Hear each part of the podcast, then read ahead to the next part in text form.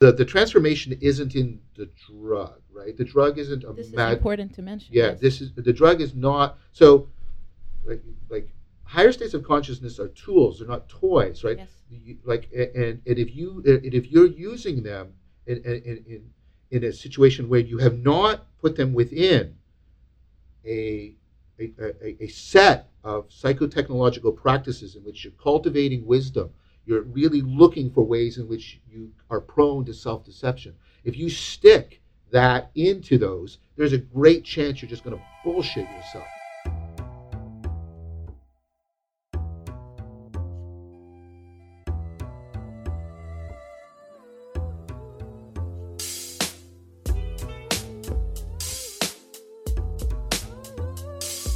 The meaning crisis that is currently unfolding in our culture is producing a form of existential angst that is gnarly, messy, and very real. There is a palpable collective low grade anxiety that can be felt on all levels. The old cognitive frameworks are no longer working, and so we may turn to various distractions or succumb to a silent form of apathy. Our guest today has been grappling with the themes surrounding our crisis for a few years now and has published articles on relevance realization, general intelligence, mindfulness, flow, metaphor, and wisdom.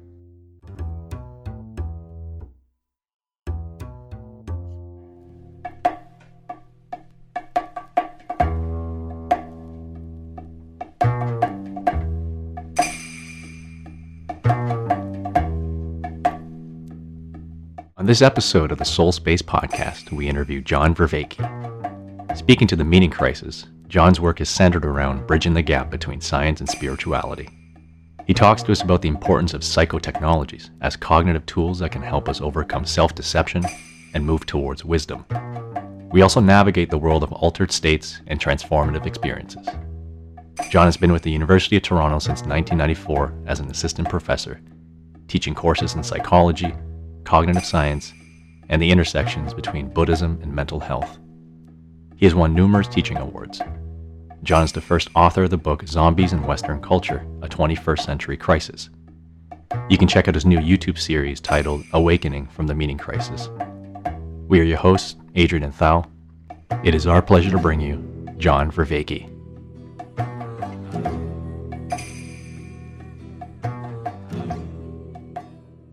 John, welcome. Thank you for coming on the show. Great, glad to be here. I I was sitting um, thinking about all the different things we could really explore with you, Mhm. but at at a basic level, I see all the stuff that you're doing, all the research and lectures that I've that I've watched, seem to be trying to bridge or unify science and spirituality. And, and Mhm. I think I think that's very fair. Yeah, I think it's a fair representation of what I'm trying to do.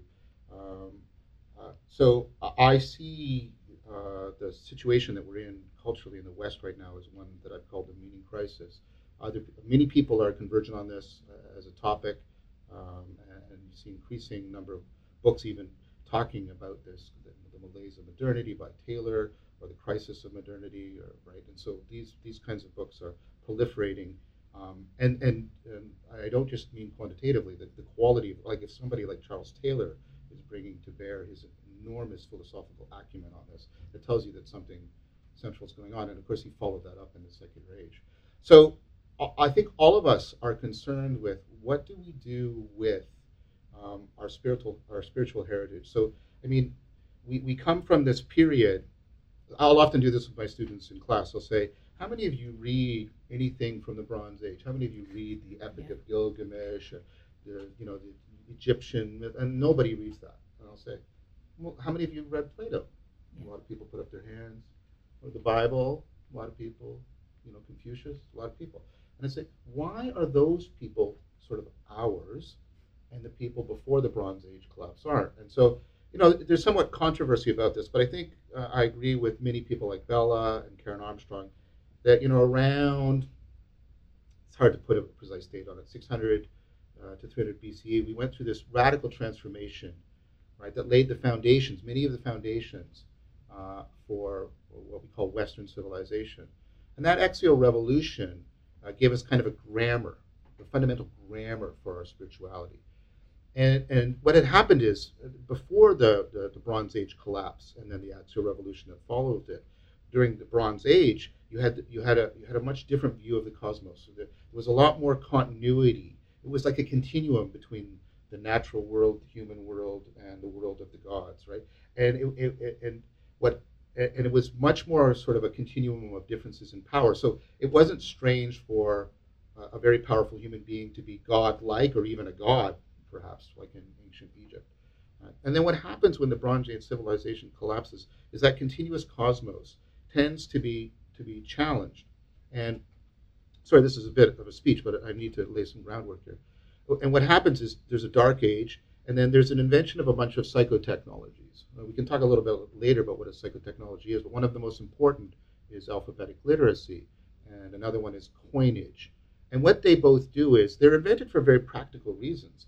But the thing about uh, alphabetic literacy is it makes literacy available. And the thing about literacy, think about how much it empowers your cognition. If I were to take literacy from you, most of the problems you try to solve, most of your information processing collapse. Look around you. Everybody's using literacy. The other thing they're using is numeracy, and that's what coinage does. Advanced numeracy, advanced abstract symbolic thought. And so people get these psychotechnologies and they, they internalize them because they're using them every day and automatically. But see, the thing about a psychotechnology is it, it, it spreads beyond where you originally use it. And so what happens is people's cognition is suddenly amazingly bootstrapped and they're seeing the world, right? They're getting what Bellah calls second order cognition. They're getting much more critically and self aware. And this is what seems to be prototypical of the age. It's the rise of what's called theoretical man. Sorry for the sexist term, but that was the traditional way of putting it. It can also be noise too, right?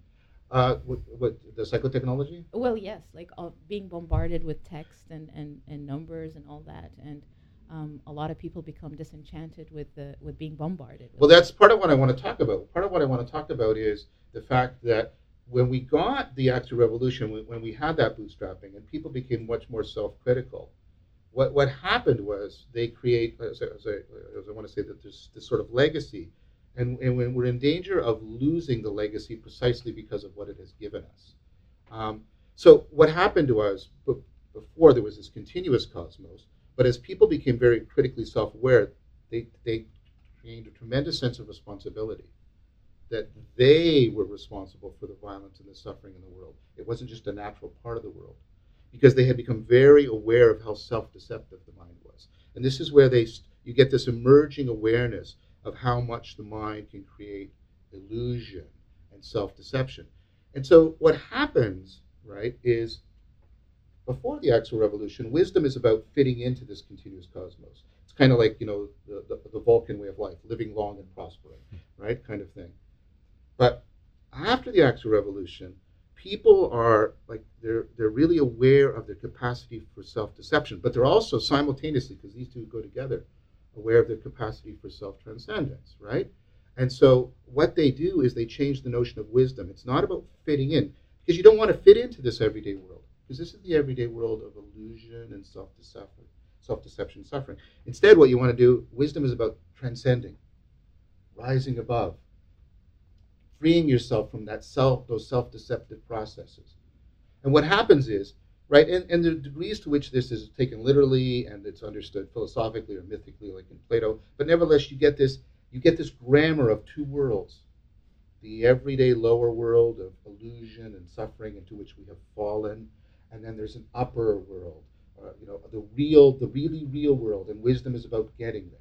And so what, what develops is people start developing entire sets of psychotechnologies for trying to enhance. You can see it in Buddhist mindfulness, you can see it in uh, Platonic theoria. There's all these psychotechnologies that are developing. And, and, and they, right, and think about how a lot of this way of thinking, right, has just become natural to you. It's become your grammar. Now, the problem is, we have this tremendous heritage that gives us all these all these psychotechnologies for dealing with how we can deceive ourselves and get enmeshed in foolishness, but they're they're bound up with this two-world mythology, this two-world grammar. And the problem is, for a lot of historical reasons, and that, that, that dovetail with the emergence of the scientific worldview, we don't have that two-world mythology anymore. No, very few people, and I, I, don't mean to step on anybody's religious toes, but very few people believe that there is, you know, a, a supernatural world or an other world above and beyond uh, the scientific worldview. And so what happens is, all of these psychotechnologies that are still effective because of the way they work with cognition are now orphaned. They have like like there's no there's no worldview that legitimates them, right? That legitimates them into a systematic set that really helps you cultivate in an intellectually and existentially respectful right manner, right? This wisdom and self-transcendence we've been talking about. So people thrash around and they try to cobble together little bits and pieces of discarded worldviews, and they play with alternative realities, and they alter their state of consciousness to try and get an alternative metaphysics, and they're struggling to try and get back something that we've lost because there's a deep sense, right, that these psychotechnologies were. Uh, I, I, guess I want to I'll use it like almost essential, or at least indispensable, uh, to dealing with these deep issues uh, of, uh, of, of foolishness and flourishing. And as our lives become more foolish and as flourishing becomes more and more difficult, our sense of connectedness to ourself, to the world, and to each other is being radically undermined. And that's what I mean by the meaning crisis. And it, it looks to me that part of your work is to actually come up with a new grammar that helps to unify this fragmentation that's happening, yes. where everybody's yes. trying to claim, you know, that their version or their techniques are better, you know, and uh, maybe that's that's a that's a, a, nice place to actually lay down some understanding too, is how you view the mind. Yeah. And what are you talking about when you when you mention cognition? What is what is that? Sure. How does that unify? That's that's a great question. So for me, uh, uh the, the, central idea is to try and understand um, cognition in terms of our capacity for problem solving. Um, this is uh, and, and, I, and, this is the I think the uh, initial and profound insight that goes back, right, you know, to, to, to Binet when we started studying intelli- intelligence. That intelligence, and that's why we test it. We test it by giving people problems to solve. Uh, and and what, what, what has been found, right, for, you know, just for repeated over and over again is, right, that there seems to be a general factor, or what's called G, namely how you do on so if you're solving a set of problems here like it tends to be predictive of how you will uh, so spearman found this right? Like he, he noticed that you know how kids were doing in math was weirdly predictive of how they were doing in english and how they were doing in art contrary to a lot of the uh, the cultural stereotypes we have right? It, no no and, and there are there's variation in talent i don't want and personality and i'm not dismissing that. Like separation is an illusion. Pardon me? Separating between the different um, um, ways we uh, perceive things, like separating between math and in English and how we perform, is is illusory. Well, th- there in this, I mean, there is there's there are some aspects that don't transfer, right? Uh, but there does seem to be a general factor, yes, underlying all of them. Um, people don't like this because they tend to think of intelligence as sort of some sort of death sentence, or right. Um, in fact, we've got a, we've got quite a bit of research coming out of Carol Dweck's uh, lab and others that how you think of your intelligence has a dramatic effect on how you're living your life. But the, the main idea is that, right, you're a general problem solver. So this mic that I'm talking into is a special purpose problem solver. It solves basically one problem. It does it really well. In fact, it does it way better than I could do it, right? And this glass is a special, uh, you know, purpose problem solver the thing about you is you solve a wide variety of problems in a wide variety of domains across many contexts throughout a very long lifespan. And and what's impressive is that that that capacity we can measure that capacity. In fact, it's the it's the single uh, again, this people don't want to hear this. It's the single best measure we have in the life sciences for human beings. If I if I if I can only get one thing from you, one variable in order to try and predict as much of you as I could, I want to know your general intelligence because that will tell me, that'll give me the best set of predictions for you, better than anything else. Personality variables come second, self-regulation abilities perhaps, right? Right. That. And so for me, I wanted to understand like what's the center of this. and initially I was just interested in this scientifically because I thought of this as the core of our cognitive agency. And I, and I came to the conclusion, uh, with the help of a lot of great people like Tim Lillicrap, like Richards, Leo Ferraro, Anderson Todd, Richard Wu, like just a whole bunch of people that I've just been so lucky to work with and to continue to work with, that the core, and, there, and this is convergent with other people's work, so it's not just my conclusion, but the core of this ability to be a general problem solver is your ability to zero in on relevant information and ignore irrelevant information.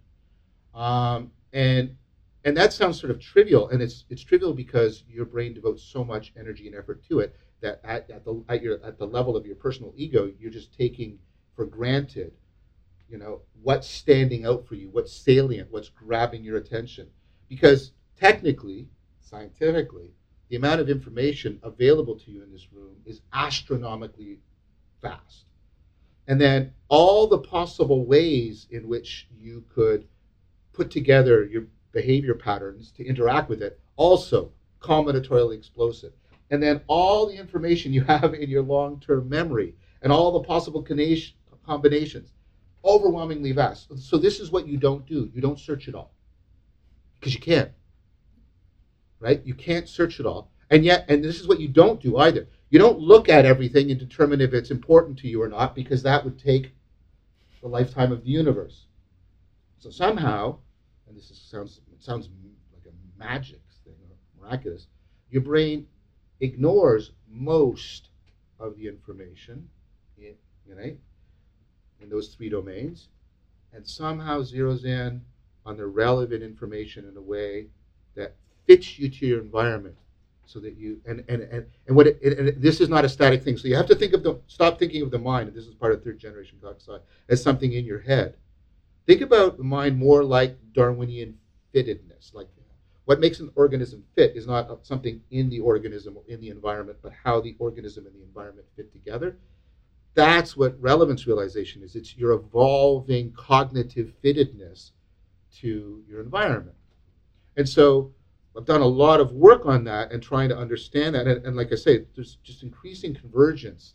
Like, sorry, this is not meant to be self-promotional. It's meant to be the opposite. Many people are coming to similar ideas about this being a central thing and that it's it's a dynamic, self-organizing, self-optimizing process. The insight I had, I suppose, is that I came to the conclusion, and I have a lot of argument for it, that that cognitive connectedness that makes us an intelligent agent is also the same sort of connectedness to ourself and the world and other people that's at the core of spirituality. So that your relevance realization machinery is inherently interested and invested because it's a self organizing, self optimizing process. Think about when you have insight. That's the relevance realization process feeding back on itself and restructuring itself. It's inherently interested and invested in this because it's just foundational. And it precedes you egoically. Relevance realization is there from the beginning, fitting your brain to the world. And then your sense of self and how meaningful your world Uh, is co-emerge out of this ongoing evolving fittedness and that and that's why it has this sort of primordial mysterious depth to it there's uh, so what I'm trying to get at, although there's there's hard hard brain science, I think, emerging in dynamical system self optimization. Just I point your listeners to so many things, right? There, there, there's all these deeply spiritual aspects of this relevance realization that seem to line up with a lot of the traditional stuff. And then here's the final gem, and then I'll let you guys talk again. Sort of. What if what we're doing when we're overcoming foolishness and self deception and becoming wise? is enhancing that capacity for relevance realization so that the wise person is the super insightful, super connected, super able to make meaningful connections person. Well, that sounds both scientific and spiritual at the same time.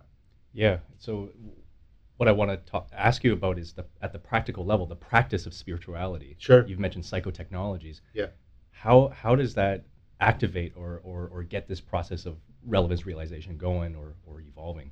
So, I mean, we're doing it already, but here, here's where I think uh, the work of Keith Stanovich and, and others has had like a, just a profound impact on me. Keith is already uh, was also I think he's emeritus now, but he was also at U of T at OISE uh, for the Center of Applied Cognitive Science. Really brilliant worker, um, researcher, um, and he's just amassed all this work. So remember, I told you you had, and, and this will directly answer your question.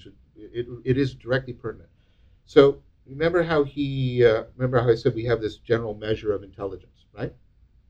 So what he showed is like you can also give people all these ta- all these experimental tests for how rational they are.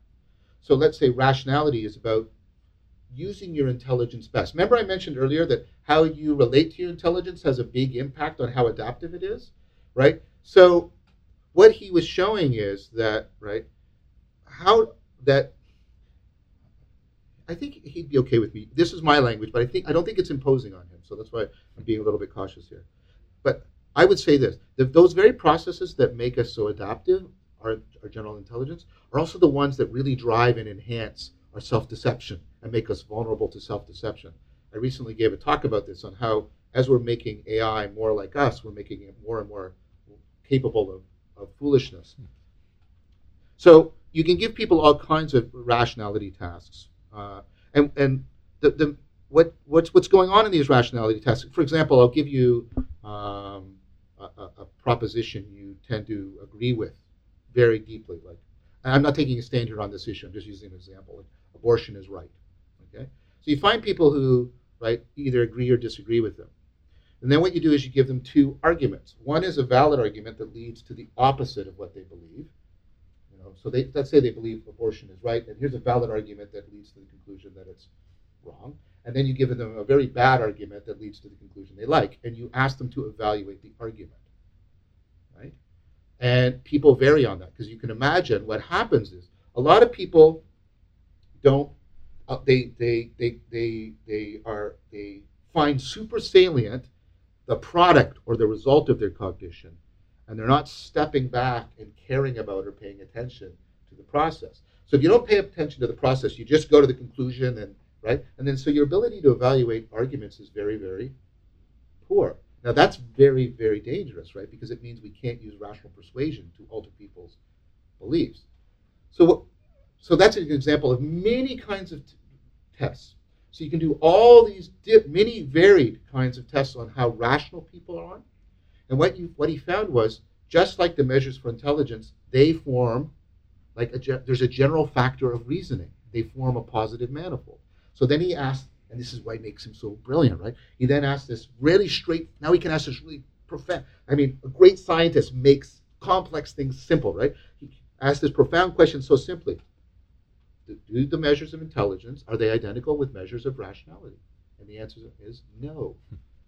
Overwhelmingly no.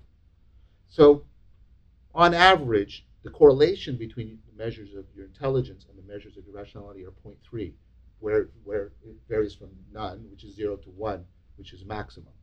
So intelligence is necessary, but nowhere near sufficient for being rational. So, what's the difference? And this is now the core of your question. What the psychotechnologies are doing is they're ways of internalizing right practices and skills and ways of training your attention that get you to best apply your intelligence to paying attention to how you're using your intelligence. That sounds so trivial, right? But people, it takes a lot of practice and effort. So one thing he talks about is, he, uh, which is directly relevant to um, the ancient practice of Stoicism and modern psychotherapeutic work and cognitive behavioral therapy. Um, but he talks about uh, uh, Jonathan Baron's active open-mindedness. Um, so this is a psychotechnology that makes you more rational. It helps you overcome the ways in which your intelligence makes you decept, self-deceptive. So let me give you an example. I just flew back from Cuba. I told you that. Okay, so here's here's what people do. Your friend, your loved ones take you to the airport, right? And you're about to get on the plane, and they, oh, you know, safe trip, and text me when you're there. Basically, what you're doing is saying, don't die, don't die, don't die, because you're terrified that they're going to die in this airplane. Now, why are you terrified? Well, think about it your your brain is trying to calculate the probability of things, Remember when I talked about that explosion? If you were to use pure probability theory, trying to calculate the probability of events is vast. Combinatorial explosion. You can't do it. So your brain does these this shortcutting technique. It uses like uh, a couple of what are called heuristics. It uses the availability heuristic. If I can easily imagine or remember something, I think of it as highly probable. Well, I can remember airplane crashes because they're on the news. And I can easily imagine it because my Homo erectus brain does have big metal in the sky. No, it will fall, right? The other is how representative, how much does it sort of stand out? And then again, when there's a plane crash, people make it super salient. They call it a tragedy, a disaster. And so you go in, and the availability heuristic, which is very adaptive for you, and the representative heuristic, very adaptive, this sort of frontline relevance realization, and they tell you this person's going to die in the plane crash. And so this is self deception. Because you worry about them, and then without a second thought, you get you go into the garage and you get in your car. Chance of dying goes up. which is, you know, the North American death machine. Yeah. Right? And so active open mindedness is about learning to see how these heuristic processes that are central to our adaptive intelligence can be present in our day-to-day behavior. So, right, right. So what you do is you look for you you actively try to look for these right these heuristics misfiring. So, uh, how often do you look for evidence that disconfirms one of your beliefs, as opposed to just finding evidence that confirms it? Yes. So um, I just I just have to say I've been enjoying what you're saying, and it's in line with the questions that I've been sitting with um, Sure. prior to my own um, um, awakening, in a way. Um, so my background is more uh, literature and Sure. more yeah, like I and I come from the Sufi background, Excellent. and so you're the way you're talking for me is just giving language to questions that I've had in my mind for a long time. So th- your wording and everything you're Yeah. expressing is just is just really answering very deep questions that are probably even pre-language for me. So I, I, don't even have any question right now, but maybe more like um, You don't know how often I get that comment. okay. uh, and so uh, I, I, it's, it always takes me a little bit aback. Um, and I get it informally in student evaluations of my courses, but I get it like, like in spontaneous situations like just happened now. People often talk about me giving them a vocabulary Yes. even for Yes. before, and this is like an or a grammar like we were talking about earlier before they could articulate it itself. But nevertheless, it resonates uh, very deeply with it them. just it, it excites me because I'm I just started my journey as a doctoral student in, in transpersonal psychology. Great. and and that's where I'm like, okay, so I, I wanna I wanna go into that space where science and spirituality meet. Yes. Um, because I've been in the spiritual space for a long time, but because using your words, um, a lot of the way I my cognitive space was working, um, I didn't have the language to Yep. explain what was going on, and and um, and, and I'm hoping that this will go to the recent work that you're doing. I've had experiences um, in the psychedelic space Yep. where now I have the language I, and I, I get it. So I think that's excellent. I, I think that that's a great point because um, I, I, I want to be clear that that that the active open-mindedness that I mentioned is just one psychotechnology when you Right. step back and become aware. Another important one are mindfulness practices. So whereas active open-mindedness is about paying attention to how your adaptive process can mislead you when you're making inferences, mindfulness is about how can those how can the salience machinery cause you to basically deceive yourself with at an attentional level. So what you want to do is you want to find as many of these uh, what I would say scientifically validated psychotechnologies and try to see how we can align um, them together. And, and so there's a lot of work right now, and my lab is involved with it, and um, I'm just involved with a, a lot of really great people about it. Uh, Daniel Craig is doing some great work, Jimson Kim, um, Hannah Chow, uh, Abraham. I'm just all these people I'm getting to work with. Uh, I, I, I want to continually make it clear that I like I'm privileged to belong to and to some degree lead a community. So we're, we're really interested in this question of uh, what's going on in psychedelic, both psychedelic experiences and spontaneous experiences that are similar. Um, and, and like so what I'm particularly interested in, because what it what uh, what it aligns with the most is um, uh, sort of the, the aspect of the psychedelic experience or the mystical experience or the awakening experiences that align most with what we're talking about is when people get a particular kind of experience. Uh, the Griffiths Lab did the same thing on this. There's a difference between a psychedelic experience and a mystical experience. And I think there's a difference between a mystical experience and then what L.A. Paul, they can recommend a book to you. Uh, L.A. Paul's book on transformative experience is literally the book. I got to meet Laurie and uh, I went down to, uh, to Yale to lecture. She I was very privileged to lecture in her class on transformative experience. Um, and so th- this is the key thing. So what I'm interested in, and, and Steve Taylor does this, it talks a lot about this in his book, and so does Andrew Newberg. So normally when people have an altered state of consciousness, they do the following thing. They go into their altered state of consciousness. Let's consider a prototypical one. You dream. You come out of your dream and you say, oh, that was weird. That wasn't real. This is real. And why do you say that? You say that because, well, it doesn't fit together very well, it doesn't make sense, and it's not coherent with the rest of your life, right? So this sort of coherent intelligibility. But people sometimes have this. There's a subset of altered states of consciousness, higher states of consciousness, which can sometimes occur in psychedelic experiences. I don't want to talk about when and where, when and when it doesn't occur in psychedelic experiences. But they'll have an experience and they'll say, that is more real than this. And that it's that hyper realness, what I call ontonormativity, because it's not why I call it that is it's not just it's more real. They feel like an obligation that they have to transform their lives and their identity so they can stay in contact. Remember that sense of connectedness? They, so they can stay in contact with that deeper realness. And so I was, it, it struck me. I mean, this is a really good scientific problem. It's like, why? here's this bizarre experience. It doesn't fit into the rest of their life. They often come back and they say, it's ineffable. I can't tell you why. It has no content to it. And yet they say it's more real. It should be, it should be discarded as. And so I was trying to get at, well, what's going on in these experiences that, right?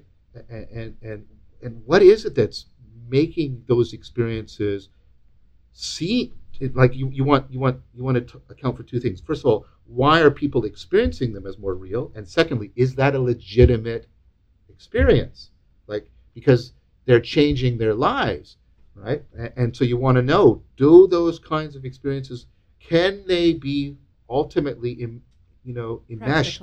Yeah. Wait, that's it. Yeah. Can they be integrated with these other psychotechnologies? Could we? I mean, this sounds ridiculous, but could we come up with, you know, a psychotech, a set of psychotechnologies for these higher states of consciousness that would be nicely systematically working with active open-mindedness and mindfulness and could we create this systematic set? And so that's yeah i'm, I'm really interested in it. So the, the thing i would really tell your listeners uh, because I, I, I feel um, and, and i'm not telling you what to do or anything but i, I just feel a responsibility. Look the, the, the transformation isn't in the drug right? The drug isn't a this mad, is important to mention yeah yes. this is the drug is not so like like higher states of consciousness are tools they're not toys right yes. you, like and, and if you and if you're using them in, in, in, in a situation where you have not put them within a, a, a, a set of psychotechnological practices in which you're cultivating wisdom you're really looking for ways in which you are prone to self-deception if you stick that into those there's a great chance you're just going to bullshit yourself and perpetuate that self-deception tremendous deeper levels yeah. yeah. Yeah i'm reminded of i think it was jack Kornfield who wrote uh, first the ecstasy then the laundry. Yeah yeah. It, it could, because there's a real trapping in, in the pursuit of peak experience. Yes. Right so you, you you have that glimpse and then you want to go back to it because it's not sustained. That's right. And so you're you're bringing this important point of uh, the mundane everyday practice yes. to bridge that.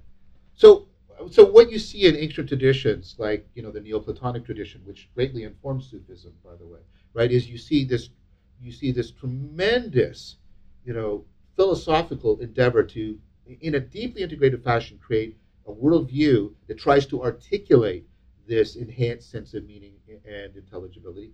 The cultivation of all of these practices, right, and, and then and then they're integrated with these existential moral practices. So the, the idea of being rational and mystical are not oppositional. They're supposed to be deeply intertwined, mutually constraining, and mutually con- informing each other. And, and this was the split too um, in Sufism between the orthodoxy and the ecstatic poets. Right, right. Where, where in, in my opinion, the ecstatic poets, poets were able to, to mesh the rationality and the, and the mystical. But because they were talking about the ineffable, then the orthodoxy were unable to um, accept them and were considered as heretics. I, I, think this is a very important point. I, I think that pattern gets repeated. Yes. Uh, it gets repeated, I think, also within Christianity. I mean, Meister Eckhart is almost, you know, he's pretty much, he dies before he gets condemned as a heretic. Um, and even within science, there are, like, you know, some would consider what we're talking about as heretic in, in scientistic or scientism. Uh, yeah, so people who, okay, so, but this goes towards, there's all kinds of orthodoxies, right? right? And this goes towards your point. And this is another point I, I, I would want to make and this is this is a broader issue about um, the ways in which I want to speak very carefully here because I'm not I, am a scientist and I love science, yes, yes. right? But there's ways in which the culture at large has been misled by science. So what do I mean by that? Look, what, what science does, right, is science, and this is what the scientific revolution, what it, what it, it actually it actually comes out of and then sort of solidifies and exemplifies a trend that had been go, growing in uh, Western civilization since the, you know around the beginning of the 13th century. What am I trying to get at? What science does is enhance your capacity for propositional knowledge, yes. right? So propositional knowledge is your knowledge of what we call facts. And people, you know what? A lot of the people that are, oh, I'm, you know, rationality this, you know, on YouTube, and they talk about facts ask them what a fact is. Is it made out of matter? Is it made out of like what is a fact? What do you mean by a fact? Right? What's the metaphysics of a fact? Well, they'll say, well, things are true. Okay, well, what do you mean by true? And that what they're basically talking about is propositional knowledge is knowledge that something is the case. So what they're talking about is that they have propositions that they consider uh, are well evidenced and well argued, right? And that's propositional knowledge. And so that is a form of knowing that is that is centered on belief. That is why belief has become so central in our culture. We understand everything in terms of belief. It's why ideology is so powerful because what ideology is is the attempt to is the attempt to replace spirituality with sets of beliefs that are supposed to be doing. But the problem is, for all the terrific importance of propositional knowledge, it's not the only kind of knowing we have. It can be dogmatic. Well, not only that it's dogmatic, it, it, it which is true, I uh, don't deny that, but I think what's happening in the case of the teachers you're talking about, right, is that they try to represent another kind of knowing that has, to, to, to, to a very large degree, been sort of quashed in our culture. And it, it's, it's so let me let me uh, there, let me give you some examples in addition to knowing that something is the case, you have you have what's called procedural knowledge. You know how to do things. For example, you know how to ride a bike, which isn't the same thing as having a bunch of beliefs, right? You know how to ride a bike. In fact, you you'll find a great deal of difficulty in actually putting into effective words what it takes to ride a bike. This is this is one of the gifts of the work in AI, because we thought, you know, oh, the scientific, it's all about propositional knowledge. Getting computers to do propositional knowledge was it's hard, but we've gotten really good at that. Getting computers to skills like knowing how to catch a baseball that turned out to be way harder than we thought because that procedural knowledge is much more embodied. It's much more about that direct online fitting of the brain to the world. But in addition to that, because you're a conscious being, consciousness is not the same thing as belief at all, right? Because most of your beliefs are unconscious. You, for example, believe that Africa is a continent. You don't have to hold it in your mind or in consciousness, right? Because you're a conscious being, you have perspectival knowing. You know what it's like to have this experience right now. What it's like. What does water? Here, I'm having a drink right now. You know what it's like to drink water. And, and, and notice how ineffable that is. What, how would you explain that to somebody? The direct experience. That's the direct experience. Yeah. The embodied. The embodied yeah. direct experience, and it's it's a perspectival knowing. It's it's it's how is your salience landscape being shaped and altered, and what's standing out to you, and then what state of consciousness are you entering into? And this is all not captured by your beliefs. And then finally, overlapping with the procedural and the perspectival is participatory knowing. This is the knowing you have not by altering your beliefs or even altering your state of consciousness, you have it by altering your identity. It's the knowing you get by binding your identity to something and letting your identity be transformed in conjunction with how that thing is transforming. So hopefully, this is and this is why this metaphor was used in, in the mystical traditions. This is hopefully how you know the person you love. Right? You don't just have beliefs about them. That's kind of creepy. You don't just have skills about how to work with them. You should have skills. You know what it's like to be with them, but there's something deeper. You have become a person you could not have been or become other than in your relationship to them.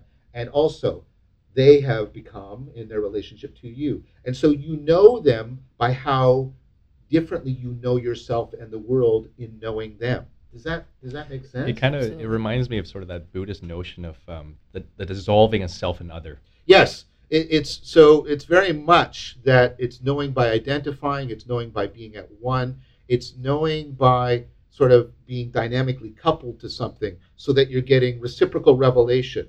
And this goes to like this is at the core of what third generation cog science, sort of its Heideggerian uh, framework. This this notion of a, deep, uh, uh, of a deeper kind of truth sorry, that that's going to make the wrong people in California happy. But what I, what I mean by that is like there's propositional truth, which is can be deep and profound, like E equals mc squared.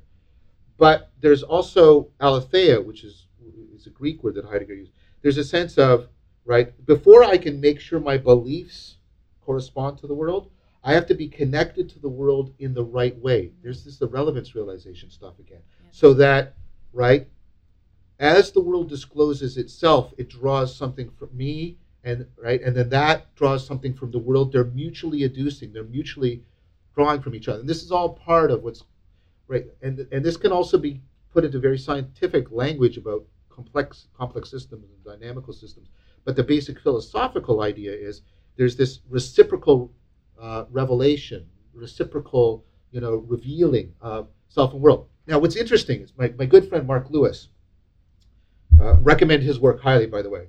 He's one of the people that brought this whole dynamical systems approach into neuroscience, also at U of T.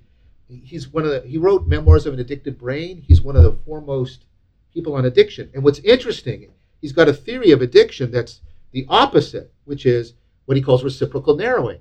So instead of addiction being thought of as just biological, by the way, that's just not true we have this model that addiction is this biological craving that your Thank system you. has, right? that, that, that's just insufficient amount. I, uh, like I, I, was at a conference in July, Society for uh, Philosophy and Psychology, and they're just one uh, one of the sub things was just that's the wrong model of addiction, right? Because it doesn't explain a lot of things. It doesn't explain the fact that a lot of people will just spontaneously. It's so disempowering. It is disempowering, and it doesn't explain again that like like a lot of people will just spontaneously stop being addicted when they enter their 30s um, people will, uh, like you know, all the people that were using heroin when during Vietnam, and then they return to North America and they just stop.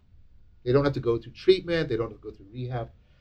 So he has instead this sort of what you may call anti-aletheia model of addiction. What happens is, right, because the uh, the addict salience landscape is being altered by the drug, the options in the world narrow a bit, and because the options in the world narrow a bit, their right their sense of self gets a little more rigid. And you see what's happening? It's like a vicious cycle. And as the self becomes more rigid, the world narrows. And as the world narrows, the self becomes more rigid. And you get this reciprocal narrowing. And the cogni- like their cognition becomes impeded. Yeah, it becomes, you lose cognitive flexibility. And, and that's exactly also what's happening in things like PTSD and things like that, right? And that's why the psychedelic experience can be so liberating. Because what it can do is it can throw the brain into a state that it's not normally in and break that vicious cycle. But it's got to be it's got to be coordinated with therapy. It's got to be coordinated with cognitive restructuring. Flexibility is great, but it has to be it has to be that engine has to be tapped in insight and, and, and a change in the sense of identity. Look, we're, we're always we're continuously in a process of co-identification. Look, I'm here right now. I'm assuming an identity. I'm the professor, blah blah, the scientist. I'm assigning identities to you. Here's a glass. I'm assuming an identity as a glass grabber. This object is a water holder for me, even though it's a million other things scientifically, molecules and all kinds of electromagnetic fields. We're always, always, always in this agent arena relationship. We're constantly in this you know, bi-directional fashion, creating identities in the world and identities. Assigning in meaning. Assigning, and that's what that meaning is. It's not. It's not in your beliefs. It's in the the way in which your world is either reciprocally opening up, because your sense of agency is being opened up and the world is being opened up, or it's narrowing down in a self-deceptive, self-destructive fashion and that's why I was enjoying like when we first started our, talk. Like you, you gave some amazing history, historical context, but I was also thinking about um, what about those people that their like their cognition is impeded and their sense of self is so becomes so rigid and so small, mm-hmm. and you know they're unable to break free from whatever cycle that they're stuck in. So I mean, if that's the, the, the, the okay. That's a really, really important question. And I'm hesitating precisely because I have so much to say about it. I, I'm trying to, like, I'm trying to. And like, that's the one question that was sitting with me when you were talking in the beginning. I was like, how can I bring that in? It, it's that inertia, right? When you're stuck, right. like the I exis- about- existentially, Uh, yeah. you know, you, what, midlife crisis, core life crisis, whatever you want to call it, you know. And, I call it existential inertia, by the way. Oh, I, okay. I love that. I'll use that. So let, us talk about let's talk about let's talk about this. Let, let's let's devote some time to it if you're okay with that, because I think this is this is where these broad issues about wisdom and transcendence and the meaning crisis. This is where it comes to people when people get this fundamental stuckness, barrenness, emptiness, voidness, futility, right? Uh, uh, and by the way, Thomas Nagel is right. All the arguments people give for meaningless, none of them are logically valid. I, well, I'm, I'm so insignificant in time and space. So what? Like, if I blew you up to the size of a galaxy, are you better? Like, does that do anything for you? it's not Right. helpful. It's not. It, no, it, it, right? Or well, what I do, what I'm doing, doesn't matter a million years from now. Well, the argument's symmetrical. What they're thinking of you a million years from now doesn't matter to you, right? So he, he points out that all of these arguments are not actually logically valid. They don't they don't lead to. So it's not that people's reasoning is actually leading them into this. I think that's basically a form of rationalization. So I think you guys have put your finger on the actual issues. What are like what's going on in this existential inertia? I, I, I would say there's another thing. There's an existential indecisiveness. So let's talk quickly about both. So um, first, to get we were talking about that agent arena. Let, let, uh, I talk about this in one of my talks, but right there's a thing where like there's a difference again because of the participatory perspective there's a difference between believing something and actually it, it, it being something you live within uh, let me A lived experience. lived experience but i want to i want to really deepen that all right because uh, i have I, I, I appreciate how you're introducing it i have some criticisms of how some people use that i, I think that gets used often romantically Yes. a- as a way of uh, and you have to be careful here because I'm not saying that everybody uses it this way. I'm not saying that. I am not saying that. But what I am saying is some people use this as a way of doing what you mentioned earlier, Adrian, right? What they're doing is they're collecting important experiences of suffering or, you know, or, or peak. You know, people look for tail ends of the distribution that will guarantee their uniqueness, right? And there's there there and, and narcissism, my special, special uniqueness, That's the Right. word, narcissism. right, is is is a response to the meaning crisis. That's why narcissism is becoming such a problem for us. So, uh, so I- I wanted I want to deepen that notion. So let, let, let let's say like sometimes this will happen to me, like like you're reading a novel perhaps, or like for me, I'm reading like a particular philosopher, like Whitehead or something, and I'm finding the arguments very persuasive, and I'm getting all kinds of beliefs, right? And it's it's very propositional, Is that you know. But then then there's this thing, and it goes from being like propositional to being adverbial. I start seeing the world white in a Whiteheadian way. I start feeling and experiencing it. And I start to understand and experience myself in a Whiteheadian fashion. Now I'm living the worldview. It's viable to me as opposed to, right? And so I'm really interested in, in what makes, because it's relation to the meaning crisis, what makes a worldview viable like that. And I think Harry Frankfurt's work is really helpful here. He talks about um, whether or not something is, he calls it uh, unthinkable. I don't like that word, but that's his term. So let me give you an example. My son, my, my oldest son, lives with me right now, right? Uh, and so I can imagine kicking him out, and I can make all kinds of inferences about what I would, hey, save more money, the apartment would be cleaner, right? So in one sense, I can imagine, I can make inferences, but it's unthinkable to me because I can't make it a viable option. I can't get myself into that process of identifying the world, and I, I can't get my identity and the identity of the world to be resonant in such a fashion that I could be the kind of person that would kick my son out. Talked about the fittedness. Yeah, the fittedness. Fit. Right. So it just doesn't work. It's not viable for me. Now that's positive, right? And that has to do with love. You uh, can think about it because you know, you know, I was talking about that reciprocal revel, re, revelation in Aletheia, as the world is revealing itself to me, I'm revealing myself to it, and, and those are deeply interpenetrating processes. That's also that's also love. That's why love has been used as a metaphor for this kind of participatory knowing, right?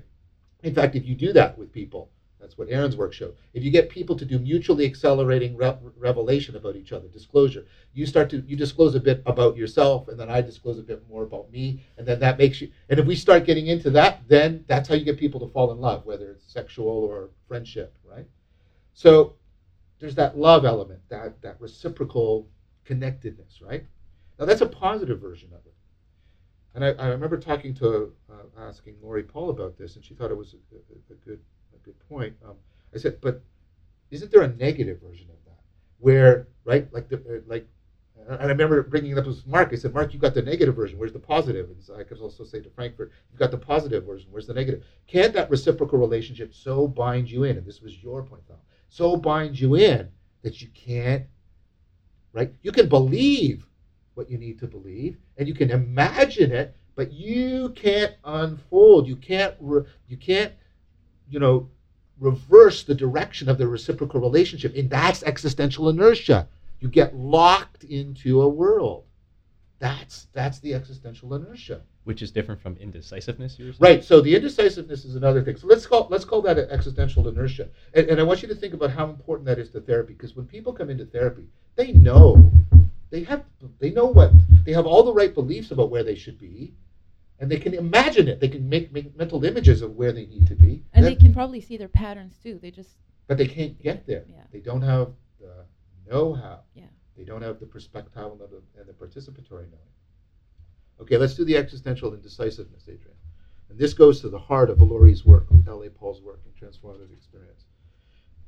she talks about transformative experiences, and, and, and they have this following kind of characteristics. She had this wonderful uh, Gedanken experiment. Philosophers do this, right? They, they put you in a bizarro world and you play with it. And then once you sort of agree with, oh, that makes sense, then they say, aha. So this is what she does. She says, imagine the following. Your friends come up to you and they give you indubitable evidence that they can turn you into a vampire. Do you do it? And, and, and you go, what? And she says, well, here's the problem you face. You don't know what it's what it's going to be like. Remember the perspectival knowing to be a vampire until you're a vampire. Yeah. So you, you don't have that perspectival knowing, right? And you don't have the participatory knowing. You don't know who you're going to be. Because when you become a vampire, your priorities and your sense of identity and your sense of agency, all that co all that's going to be changed. So here's the problem you face. You're ignorant. You're deeply ignorant of the perspectival knowledge that you don't yet have the perspectival, sorry, the participatory knowledge that you don't yet have. So what do you do? What do you do? Well, I don't do it. But then you don't know what you're losing. You don't know. You don't know. Sorry, you don't know what you're missing. You don't know what it, you could be missing the best thing ever. Oh well, then I do it. Ah, but then you don't know what you're losing. You don't know what you're gonna. You don't know what you're gonna. See, and and the thing is, you can't you can't do so. We typically what we thought is well, what we do in situations of uncertainty is we we, we go we're Bayesian, right? We calculate the probabilities, we calculate the utilities, but you can't calculate the probabilities. You can't calculate the utilities because you're absolutely ignorant. So what do you do? And so she said, this is the thing is this is what she calls a transformative experience. When you go through this radical transformation of your perspectival and your participatory knowing. So people also face that when they're in therapy. They face this existential indecisiveness. Well, they, they're, they're, they're stuck in inertia, but they're also contemplating changing. They don't know how. That's part of the problem. The other part of the problem is, well, what will I be losing when I go over there? What will I? I don't know what I'm missing, and I don't know what I'm going to be.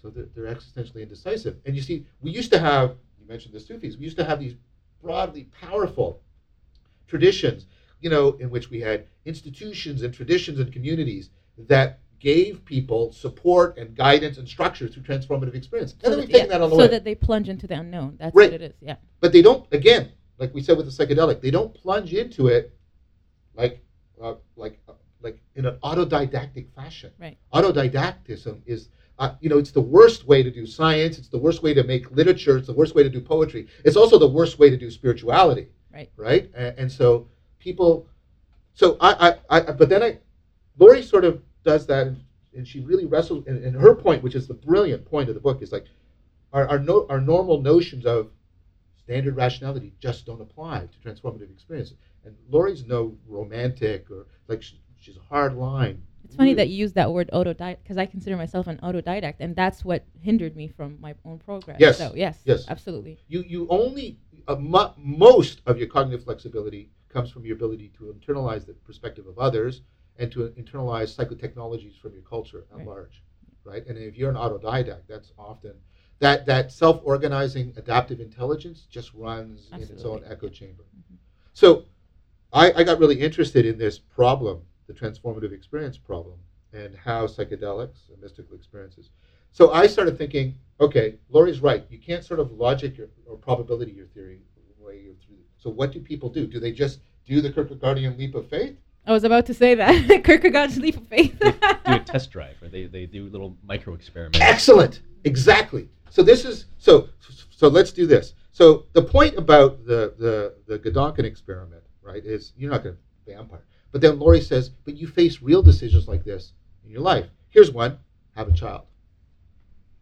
And if you haven't had a child, and I have had two, you don't know what it's like until you've had one, and you don't know who you're going to be because you're going to be a different person after you've if you're a good parent, right? Here's an, or decide to enter into a romantic relationship with somebody. If all that participatory knowing we talked about is going to happen, you're going to be a different person in a different world. You don't know what you're losing. You don't know what you're missing. Right? And then I, I pointed something out to Laurie, which she, she agreed with. I said, you know what? Every every developmental change that the brain's going through, in through all of our cognitive development, we're facing these transformative things. And she said, yeah, it's, it's that pervasive. So let's go back to Adrian's point because I think it's excellent. What do people do when they think about having a child? He said, like they do the test run. So I, I looked around, and so what people do is they get a pet, and they do weird things with the pet. Like they get, they'll take family pictures with it, and they'll take it on vacation with them, and and and so they do this, they do this thing, or, and uh, you know, I, I, my my partner and I were talking about this when we were away in Cuba. It's like one of the things people do in, order to decide to get in a relationship is they go on a trip with somebody. And I thought, okay, what's going on here? What's going on here? I thought, oh, this is really interesting. So what people are doing is they're engaging in a, in a very serious kind of play, right? So think about like how a, a, a play object is has two identities. The plastic sword is a sword, but it's not a sword. So you can play with it to see what it's like, but it doesn't have the danger. So same thing with the pad. Same thing with the trip, right? So it's this, it's this, it's an analogy, but it's not a propositional analogy. It's an enactive analogy. You're acting it out, and, and it, it, it takes tremendous skill. Like a good analogy, it's got to, it's got to get, it's got to get the balance between the two worlds, right? It's got to get, a, it's got to keep you in contact with the world you're in right now, because you don't, you, you don't want to lose it without right, without being able to judge. But it's got to give you enough, it's got to trigger enough of that perspectival and participatory knowing so you get a real good taste. And think of the word we use taste, Mm. right? A, a taste of that world. And, and you, and you got to get it perfectly balanced. And I realized that, there, were- like, that's one of the things that uh, was going on with ancient Gnosis. Gnosis was this participatory knowing that was supposed to bring about transformation by trying to get give people these enactive analogies, this symbolic way of interacting, so that you could play, right? Now you needed to do one other thing. Let's go back. So that's going to deal with the indecisiveness by giving you the test run. What about the inertia? Well, here's an idea that uh, comes from sort of the central Plato tradition, Platonic tradition, but we talked about it already, right? Giving people psychotechnologies that get that that process of reciprocally opening the world up. Plato had a word for this, anagoge, the ascent, right? And what you do is, and Plato had this great insight that if you get the psychotechnologies lined up in the right way, they will become mutually reinforcing. So, what I want is I want psychotechnologies that reduce my inner conflict because it, it's the, the, the, the, the different motivational centers are what skew my salience landscape and make me self-deceptive. So here's a typical one. You have you have hyperbolic discounting. You tend to find present stimuli very salient and future ones very non-salient. That's why people procrastinate. That's why dieting is such a failed industry, right? This is amazing. Yeah. The yeah. recidivism rate Yeah. is 95%. They only they have a 5% success rate. And They rake in billions of dollars, right? Um, so, right, what, what, what you want to do is you want to make sure, and this is what what was lack what, what Stanovich was noting was people was lacking.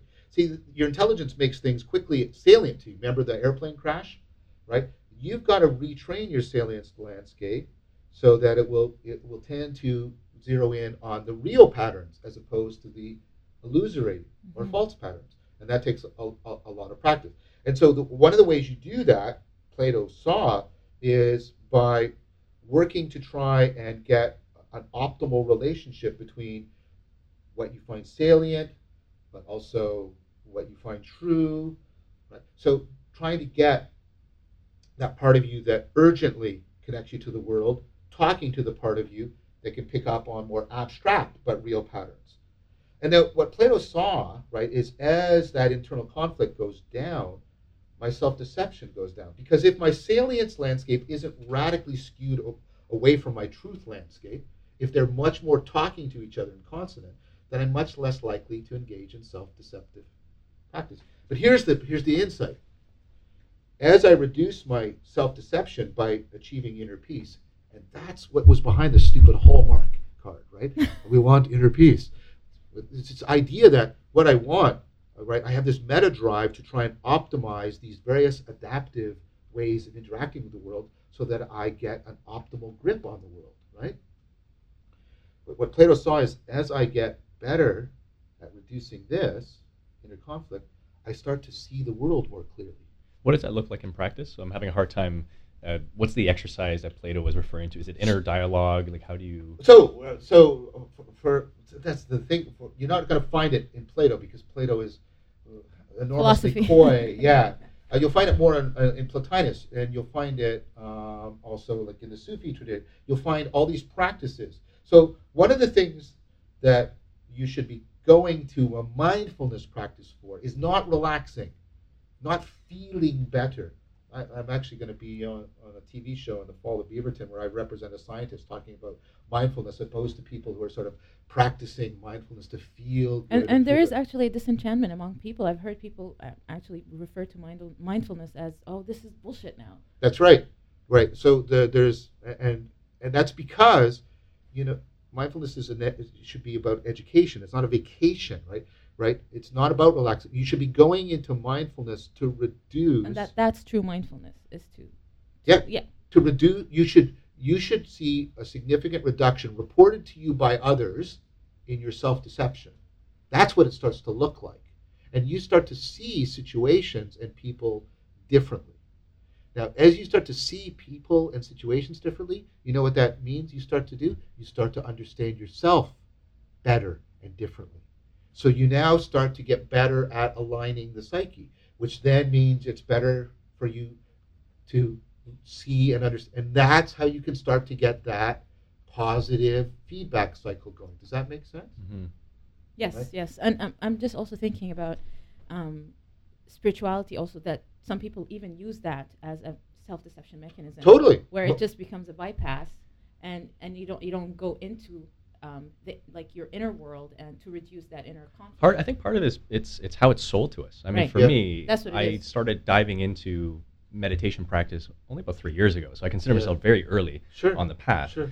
But the way that it's often taught, or the way I interpret it, it, it is that escapist Yeah. version of Yeah. meditation. That's that's part of that's part of a It's sort been of my journey seven years, Adrian.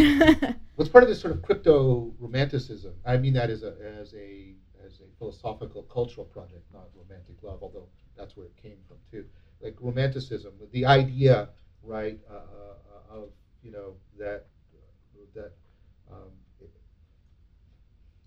how can I put it? Here, here's how I would put it in a, in a, in a, in a somewhat simplistic slogan: the idea that you have a true self, uh, not in, not in a Buddhist sense or, or like the the inner machinery, by, but you're that you, you have an autobiographical self that Mhm. you have to be true to, right?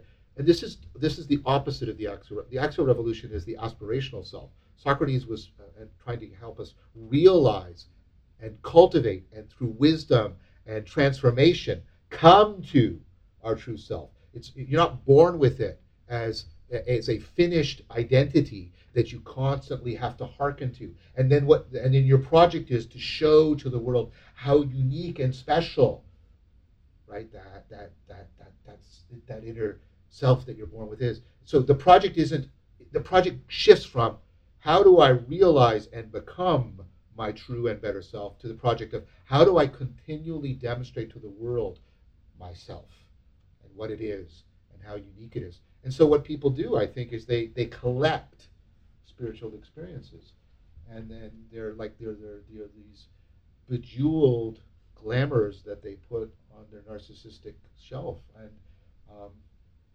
yeah, I think, I, I mean, I think that's just a disaster. But if you go back to what we're talking about, if you if you get a community that gives you this serious play, and then gives you the the so- cognitive tools. the cognitive tools, that serious play, that enactive analogy, that enacted anagogic transformation, then you can bring about a transformative experience. And people are doing this spontaneously, and they're doing it, and they're doing it. Let, let- let me give an example because this is so bizarre, right? So, what are some of the most secular countries in the world? The Scandinavian countries. So, in Scandinavia, there's a role playing uh, style called Jeep form that has emerged. And so the point about it is this is like uh, so you know what you know what a role playing game is, right? Dungeons and Dragons, and then you have LARPing where you live action role playing, right? LARPing, I should say, right? And then this is one thing removed. So what you have is you have a bunch of people. They come into a situation. They're given a situation they have to act out, and then the dungeon master is actually like a director. And what the like a movie set director, he'll cut a scene, or he'll say switch, or switch roles, or he'll give you a prop and say this is a sword, now use it. And what you're doing is you're acting out scenes. And you're acting out scenes that are actually real life scenes. And this is what you actually are, are striving for. You're trying to get a phenomenon called bleed. So what you want is you want the scene you're acting out to be similar enough, analogically similar enough, but open you up, induce enough flexibility in play that you'll the, the line between what you're playing and your real life bleeds. Mm-hmm. So that you can do now, if you would ask these people, "Are you religious?" They go, "What are you talking about?" But you said, "But why are you pursuing this?" I mean, from the outside, this looks to me like a spiritual practice. This is a radical practice that's done in a highly ritualized situation with a community of support and desire. i- i- You know, and it's it's not escapist. It's like it's often like deeply disturbing and troubling to these people, but they're seeking genuine release from this indecisiveness, existential indecisiveness, and existential inertia. That's the kind of thing. Is this unconscious? You suspect they're not going and knowing that that's what they're doing it for? So I think it's it's it's semi-conscious. It's it's sort of like it's mythologically aware to them.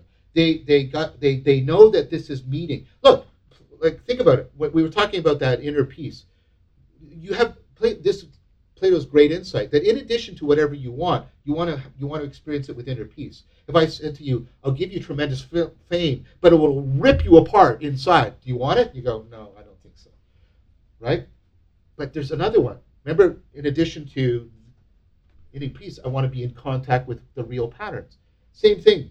People have a meta desire to whatever they have, right? They want it to be real.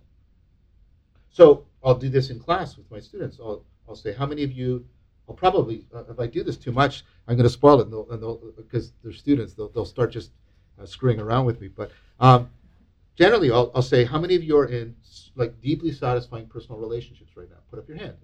Well, surprisingly, a lot of them put up their hands, contrary to all the complaining we hear, right?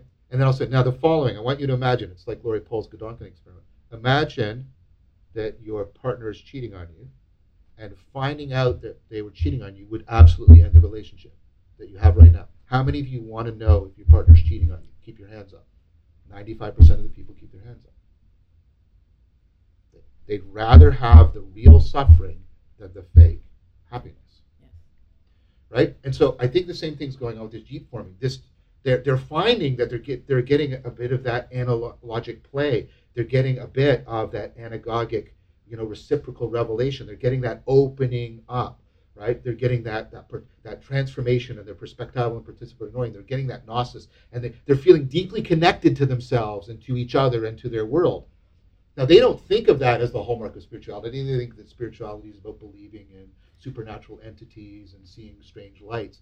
But I think that's the key of spirituality because they're going through these radical transformations of consciousness and cognition, community and communing with others designed to bring about enhanced relevance realization, enhanced insight, wisdom, cognitive flexibility, changing their very patterns of co-identification, how they identify others and their world and themselves. And it's like awareness expansion. And to go back to that question you mentioned, is it is it religious? No, it's not because there's no dogma. right. So I, I, I, I make a distinction uh, between religion and religio. So religio is uh, a Latin word and it is one of the two contenders for the etymological origin of the word religion. But religio actually means connectedness, to connect things, to bind things together. So that sense of binding, I think, was crucial. Now, I think what what what goes on in religion is you also get credo, mm-hmm. I believe, right, and you get these propositional statements. Now, the, point of the propositional statements is to originally is to is to to create a community and to create practices and psychotechnology literatures about psychotechnologies to help people. But the problem is, right, you can get a creedal oppression where the credo crushes uh, the religio. And, and brings about rigidity and increases inner conflict and right and so what we get is we get we get the, another thing that is uh, a, a, terrific sign so we talked about narcissism and these two are related although most people won't see them initially as related i do see that connection yeah. okay yeah but oh well good Okay, so the narcissism meaning crisis, and then here's another thing that's connected to the meaning crisis and also connected to narcissism, and that's the rise of fundamentalism. Yes, absolutely. Right? So fundamentalisms are, well, okay, belief's not enough. So what I'll do is I'll just believe even more. Like, I'll, and I'll pour everything into belief, and, and, and I'll make credo absolutely like the the the, the complete identity. Uh, and so if like I'll often like when I when, when I talk to people uh, from a religious background, I'll often say to, uh, when I get into discussion, and I do this respectfully because I really respect people who belong to religious traditions because I understand, like, what. Sorry, that sounds arrogant. I don't mean it to be. I'm trying to say I understand in an appreciative fashion what they're doing, what they're trying to do. But I'll often say to them, don't tell me what you believe, tell me what you practice. And tell me how those practices are making you more wise yes. More compassionate more capable of self transcendent, and more capable of transforming the world to deal with the situations we're dealing with. Don't tell me what you believe, tell me about your practices. And this is an important distinction just because I come from a, like, I was brought up in a more religious environment, and that's the struggle. Um, growing up, a lot of young people um, just are um, given all these dogmas and, yep. and, instructions, and it's like it's so divorced from the reality of the, uh, the everyday, and so the young generation becomes so disenchanted. So they either turn into um, complete um, uh, nihilism, or the other side is fundamentalism. Yes. The, the interesting move for me, coming from pretty secular, um, Yep. you know, uh, upbringing towards a more open, mystical, you know, ex- explorer, Yeah. I think the move for me was to shift away from asking what's true to how is this useful. Yeah. Right. It is literally the, the, the bringing it to the practical, grounding it in practice was was the move that helped open me to something that was uncomfortable and different and scary and, and start to experiment. Well, I, I- think I think that's the key. I mean, I think the summit of propositional knowledge is what we call knowledge, scientific knowledge. I think the summit of the procedural, perspectival, participatory stuff is what we call wisdom, and those are not the same thing. You don't get wisdom by getting a lot of knowledge. Knowledge is relevant to wisdom, but it's like the relationship between intelligence and rationality. It's a necessary but not sufficient.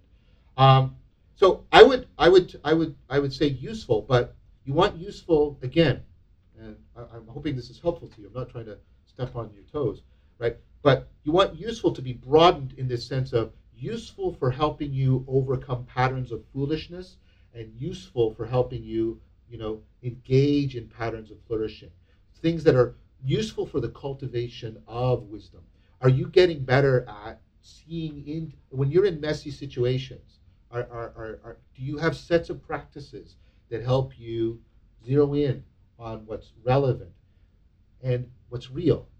See, so I understand what, what, what true, but if we talk about real in that allothetic sense, that sense of I've got a connectedness to the world that's opening up me and the world in an ongoing fashion, a, a, a fashion that in which I can. There's good reason and good evidence to believe that you know I'm, I'm becoming a wiser, more compassionate, uh, more engaged and effective person, right? Then that's what I would say usefulness means. Uh, the, the, and I hope you find that helpful because Totally, the, the problem with the, the word useful is it's it's it's Yeah. broad and it can just mean again it can be it can be sucked into that narcissistic project. Right. It can be useful for promoting my self-image, right? And then it, it undermines uh, the very the, the very thing we're trying to talk about here. I think. I think useful in a more like meaningful, profound way. I think that's. In, Well, a, in a yeah. relational sense. Yeah, yeah, yeah. Well, I would say in an existential uh, and sapiential sense. Yeah. Mm. So if you're if, if you if you have sets of practices that take you through the unavoidable and indispensable transformative experiences that you need to encounter uh, and to go through, they're unavoidable in your life.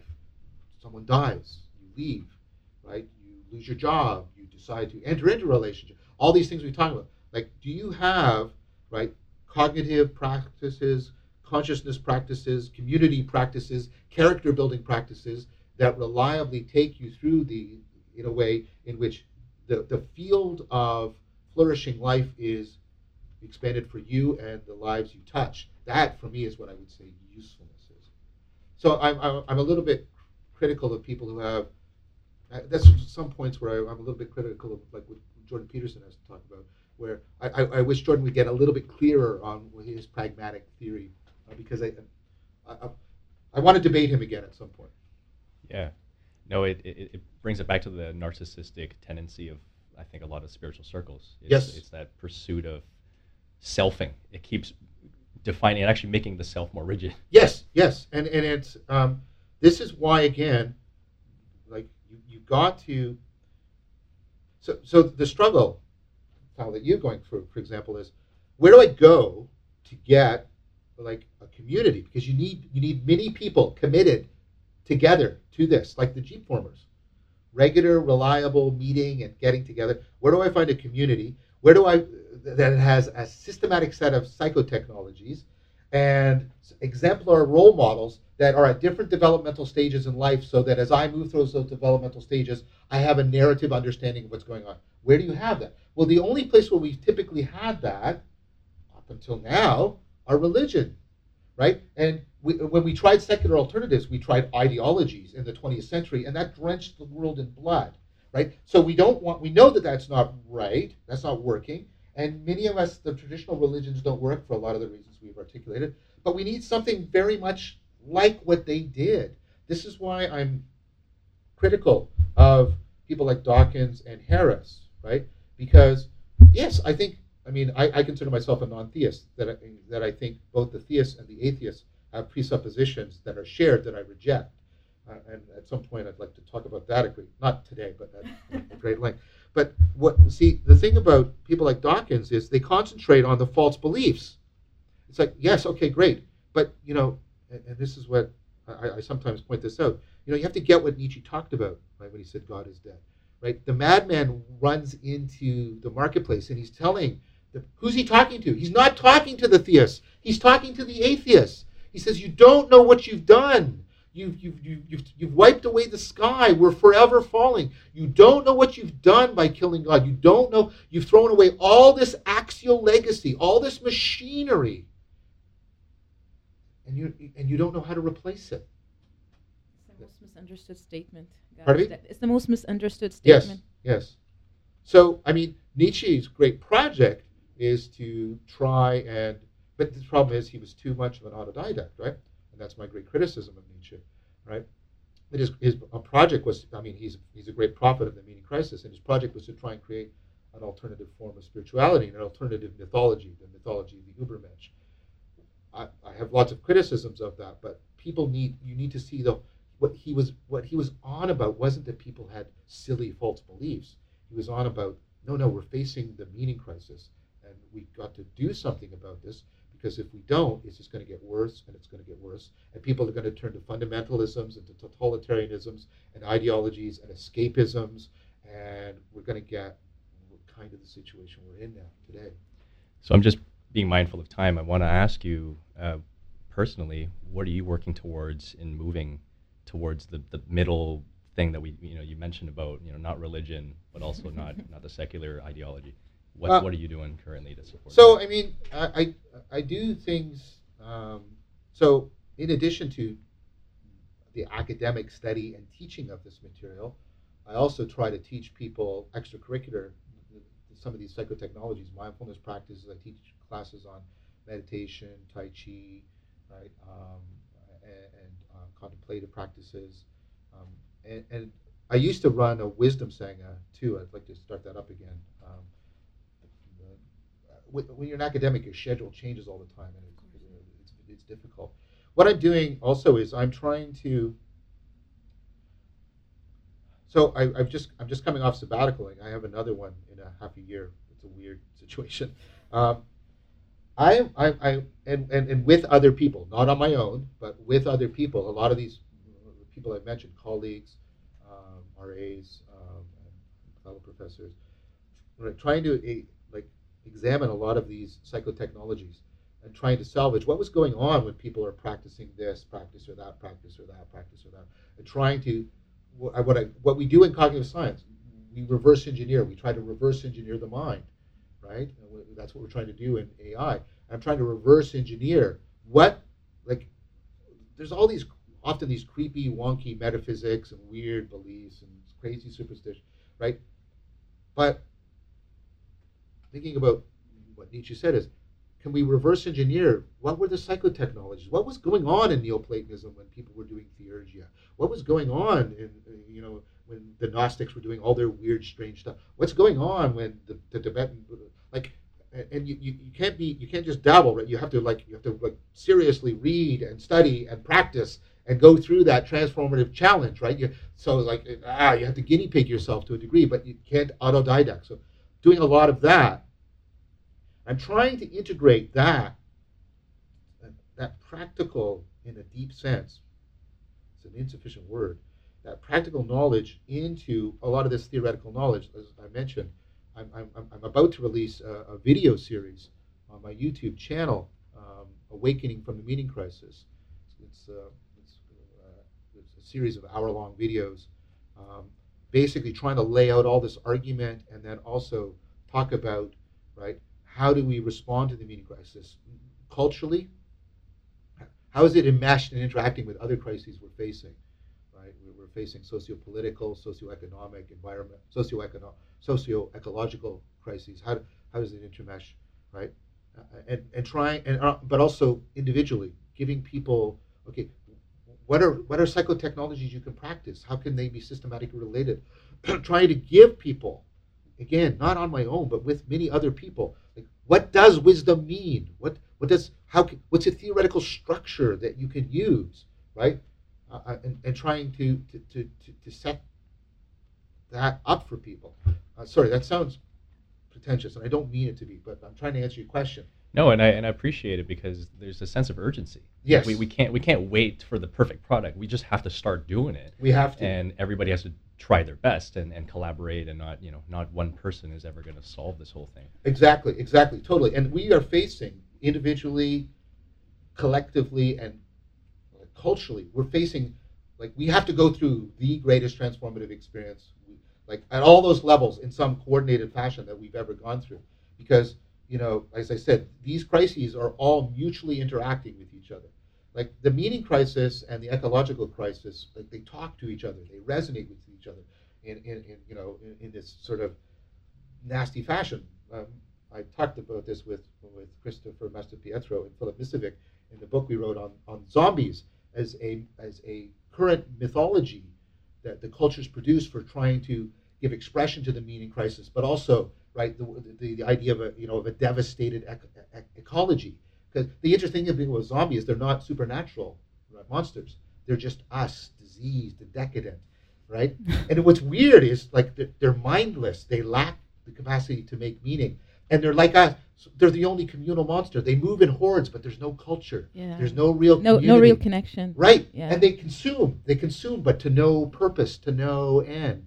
Right. And and and, and, and so they rec- and, and, they represent like the meaning crisis and, and, and the way it has a both metaphorically uh, like the, the, the destruction of our spiritual ecology and how that is intermeshed with our destruction of our biological ecology absolutely and just in closing like the things that you're mentioning is in line with why we even started this podcast yeah uh, totally. adrian and i were having coffee together and we were talking about the crisis of meaning and how that's affecting us on a daily basis and our generation. And and today you just gave us a lot of food for thought. A lot.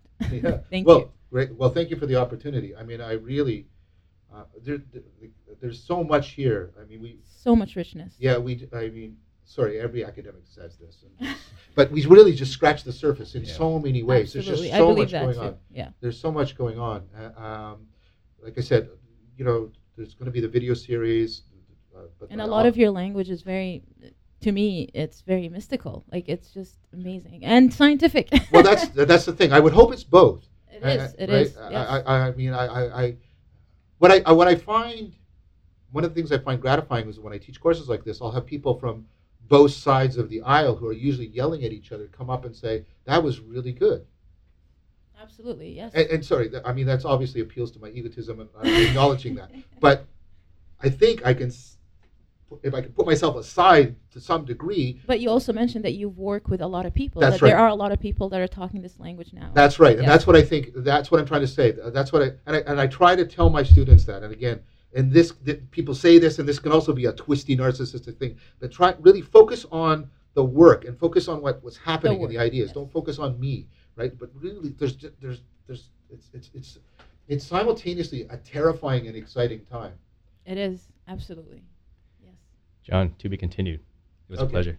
Great. Thank you very much, guys. Thank I you. really enjoyed this a lot. Thank you. Yeah, absolutely.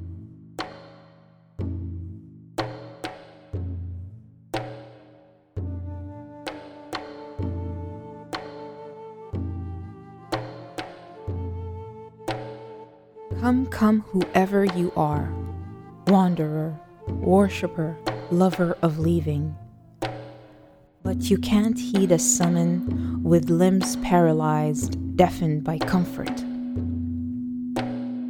Layers of dullness emulsify the soul, oily clunks disperse in an abyss, and you, sullen, mistake the dispersal with contentment.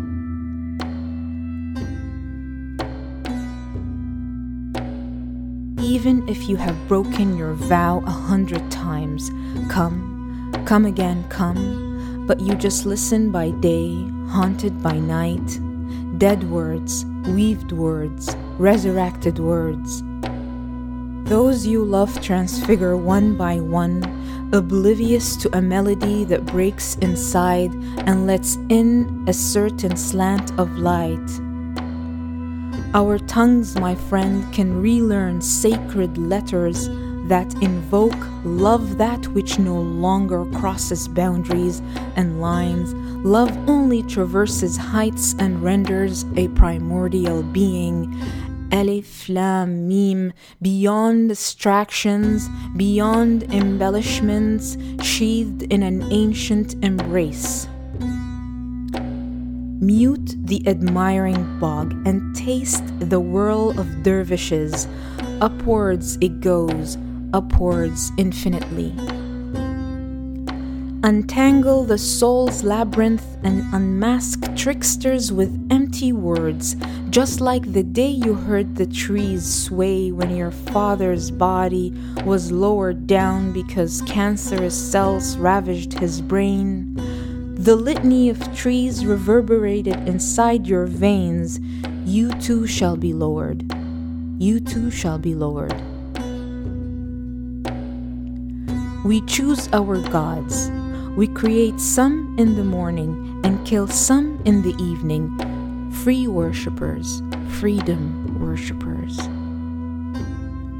So tell me your fears, my friend, and let us listen not to the songs of flat men ravished by history and bones that summon blood and spit flailing heads in the name of something that is akin to a primitive darkness severed from the invoked.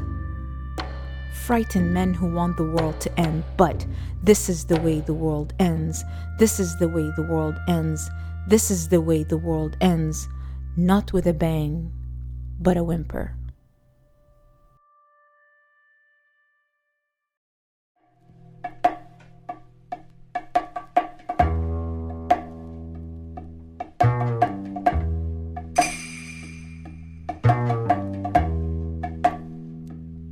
We hope you enjoyed this episode. You can find links and show notes at soulspacepodcast.com. Next episode, we chat with Erin Shepard about her experience doing silent meditation retreats, which she has been doing annually for over 20 years. Follow us on social media at SoulSpacePod, at SoulSpacePod. We are most active on Instagram and Facebook at the moment. You can help us grow by leaving us a review on iTunes. Thank you for tuning in. Until next time.